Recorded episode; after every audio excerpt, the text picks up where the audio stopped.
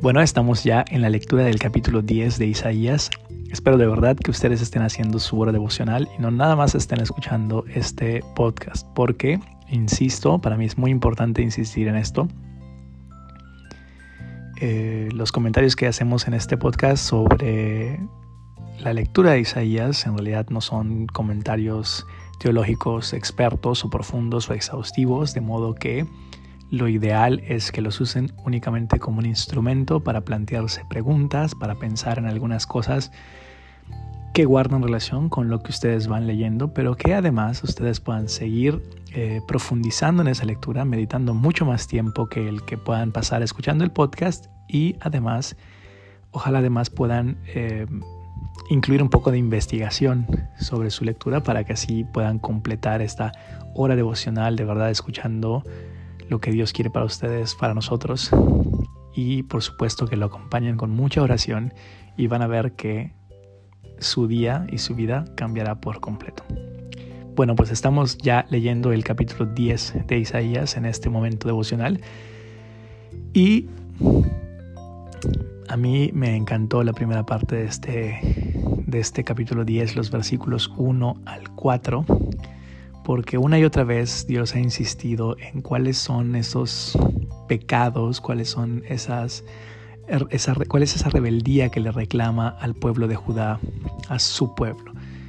Y vemos que, por supuesto, hay muchos otros pasajes de la Biblia para hablar de muchas otras cosas que, a Dios le agradan o le desagradan, pero en, en estos pasajes de Isaías hasta ahora hemos visto insistentemente que en el pueblo se dictaban leyes injustas, que los gobernantes actuaban con tiranía. ¿Qué significa eso? Que los gobernantes abusaban del pueblo en lugar de gobernar sabiamente bajo la dirección de Dios. Gobernaban para su propia ganancia y para pobreza del pueblo. De hecho, el versículo 2 lo dice claramente, para apartar del juicio a los pobres y quitarle el derecho a los afligidos y, una de las cosas que a mí al menos me conmovió, me conmueve cuando leo este, este, este versículo 2 es cuando dice a los afligidos de mi pueblo. Porque una cosa, una cosa es muy cierta. Y es cierta hasta el día de hoy, no solamente con Judá en esa época, sino hasta el día de hoy. Pueden haber muchísimos gobernantes, muchísimos políticos corruptos, que solo están en sus puestos para obtener dinero, por, decirlo de alguna manera, dinero fácil para desviar fondos, para llenar sus cuentas bancarias de dinero que le pertenece al pueblo. Pero hay algo que deben tener muy en claro. Entre ese pueblo que gobiernan, porque no puedo decir todo, y ustedes saben, saben que eso está bíblicamente eh, sustentado, pero entre, entre esa gente que gobiernan hay muchos creyentes genuinos y esos creyentes genuinos son pueblo de Dios.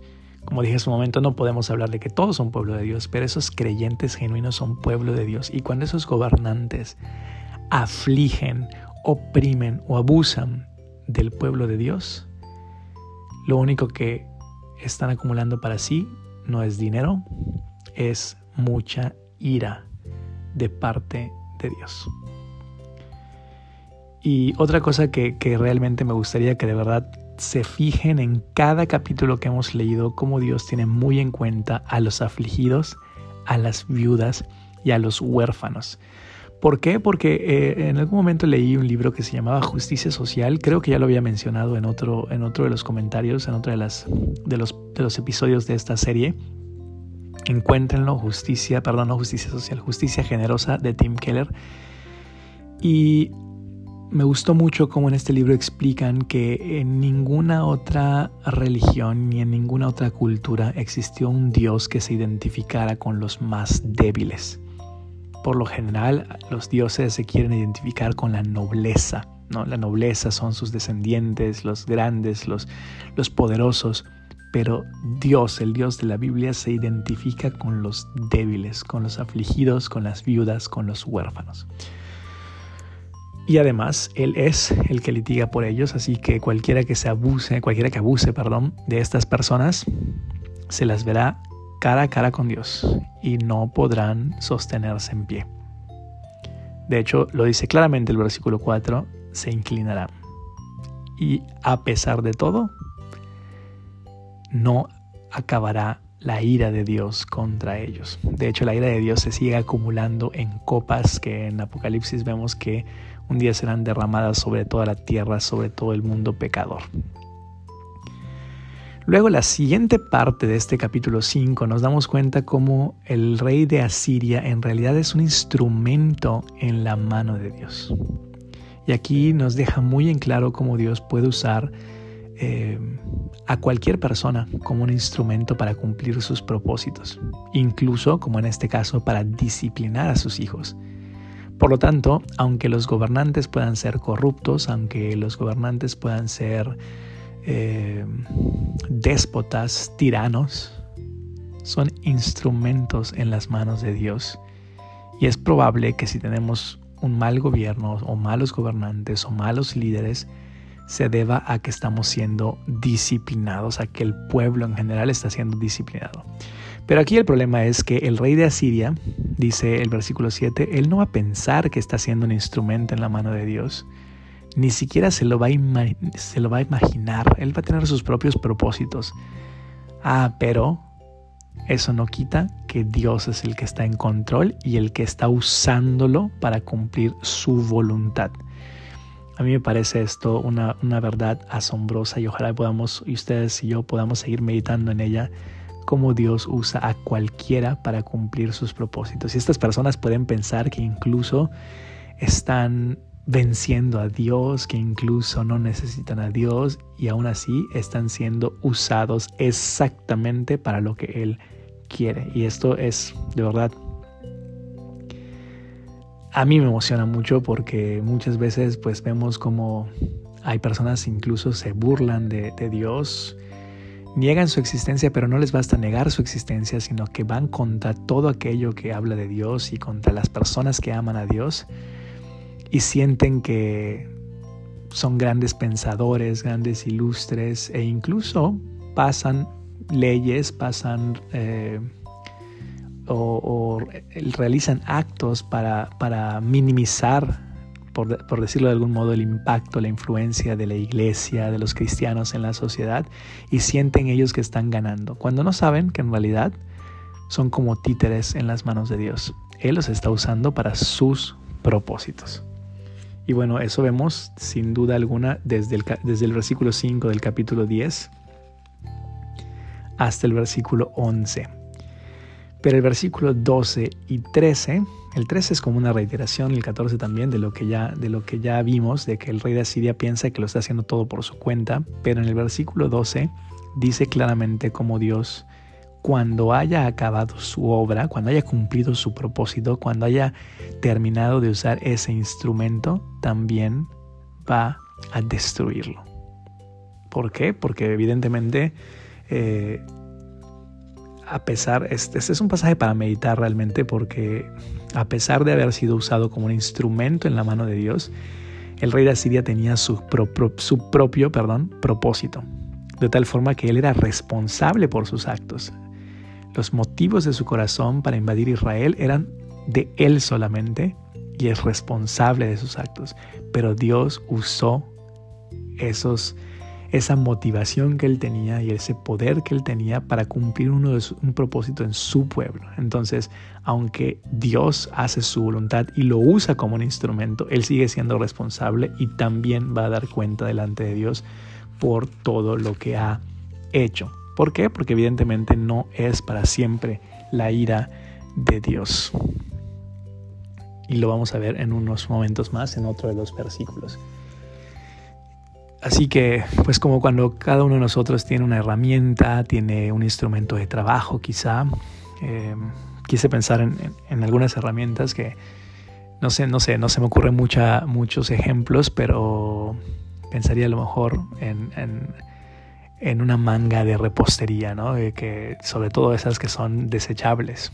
Compras una, le quitas el pillito, le pones la duya, pones el contenido de, de, lo que vayas a rellenar, ya sea una crema, un merengue, adornas o rellenas tu pastel y cuando ya terminaste, lo que haces con esa manga es tirarla porque ya no te sirve. Pues de esa manera Dios usa a la gente no creyente para sus propósitos. Los usa para sus propósitos, pero cuando ya cumplió su propósito, también ellos son desechados y también ellos son castigados. Pero recuerden, en este momento en Isaías Dios está juzgando a Israel y a Judá por haberse apartado de él. Y está diciendo entonces que en Israel el fuego del santo, la llama del santo, dice el versículo 17, va a consumir absolutamente todo, incluso sus grandes bosques, su campo fértil, de los cuales se jactaban, en los cuales tenían su esperanza para tener buenas cosechas, todo quedará reducido. Dice, los árboles serán tan pocos que un niño los podrá contar. Tengo una sobrinita de, muy chiquita y apenas puede contar hasta 10. Bueno, pues vean que tan pocos árboles habrán que hasta un niño los podrá contar, dice y quedarían en Israel, ¿no? En, este caso. Pero, una vez más, Dios nos recuerda, si bien voy a juzgar a Israel y a Judá, y voy a usar como instrumento a Asiria, a quien después también voy a juzgar y voy a destruir, pero siempre, dice el versículo 20, va a quedar un remanente. Habrá gente eh, que va a confiar y se van a apoyar con verdad en Jehová. Recuerden que el rey, eh, en capítulos anteriores, el rey de, de Judá había confiado en su alianza con el rey de Siria en lugar de confiar en Dios. Bueno, pues aquí dice, nunca más se apoyarán en el que los hirió, justamente en el rey de Asiria, sino que se apoyarán con verdad en Jehová, el Santo de Israel. Y este remanente va a volver y va a volver a, a un Dios fuerte. Y aunque, aunque hayan sido esparcidos, el remanente iba a volver y entonces dice, la destrucción acordada rebosará justicia. Es decir, toda esta calamidad por la que atravesó Israel, o al menos así me parece que lo está diciendo el pasaje, toda esta calamidad por la que atravesó el pueblo de Israel, pues daría frutos de justicia, porque la gente que quedara de esta en medio de, esta, de estas circunstancias sería gente que confiaría en Dios. Y toda esta profecía, dice el versículo 23, se va a cumplir porque Jehová es el Señor de los ejércitos. Y este título de Dios habla de, un Dios fuerte, poderoso, de guerra, que cumple cada uno de sus propósitos porque tiene el poder para hacerlo. De tal forma que eh, finalmente en la profecía se hace un llamado y se dice, así que no temas a Asiria, porque si bien va a dañarte, pero también en muy poco tiempo, dice el versículo 25, se acabará mi furor y mi enojo, y entonces iré contra ellos. Y entonces iré contra ellos. Y en ese momento entonces te dejarán de oprimir, dice el versículo 27, quitará, quitaré su carga de tu hombro, su yugo de tu cerviz, y ellos serán reducidos a nada. Así como fueron invadiendo, versículos 28 en adelante, Ahad, Migrón, Migmas, es el recorrido de Asiria eh, por, la tierra de Israel, destruyéndolo todo, así Dios también pasará por en medio de ellos, destruyéndolos por completo, trayendo juicio contra los que sirvieron en algún momento como sus instrumentos para traer disciplina a su pueblo. Para traer disciplina a su pueblo. Así que pues eh, espero que ustedes sigan meditando en este pasaje y, de verdad nos preguntemos si somos parte de ese remanente hoy, somos parte de ese pueblo que confía en Jehová, que no pone su esperanza en los gobernantes, que no pone su esperanza eh, en la medicina solamente en estos tiempos de pandemia, que no pone su esperanza en el dinero, que pone su confianza en Dios. Y evidentemente, eh, posiblemente tengamos que ser disciplinados en muchas áreas de nuestra vida para poder, para que Dios también pueda cosechar de nosotros juicio de, eh, perdón, frutos de justicia. Jesús lo dijo en Juan 15, que somos como esta vid, somos sus, Él es la vid y somos sus pámpanos.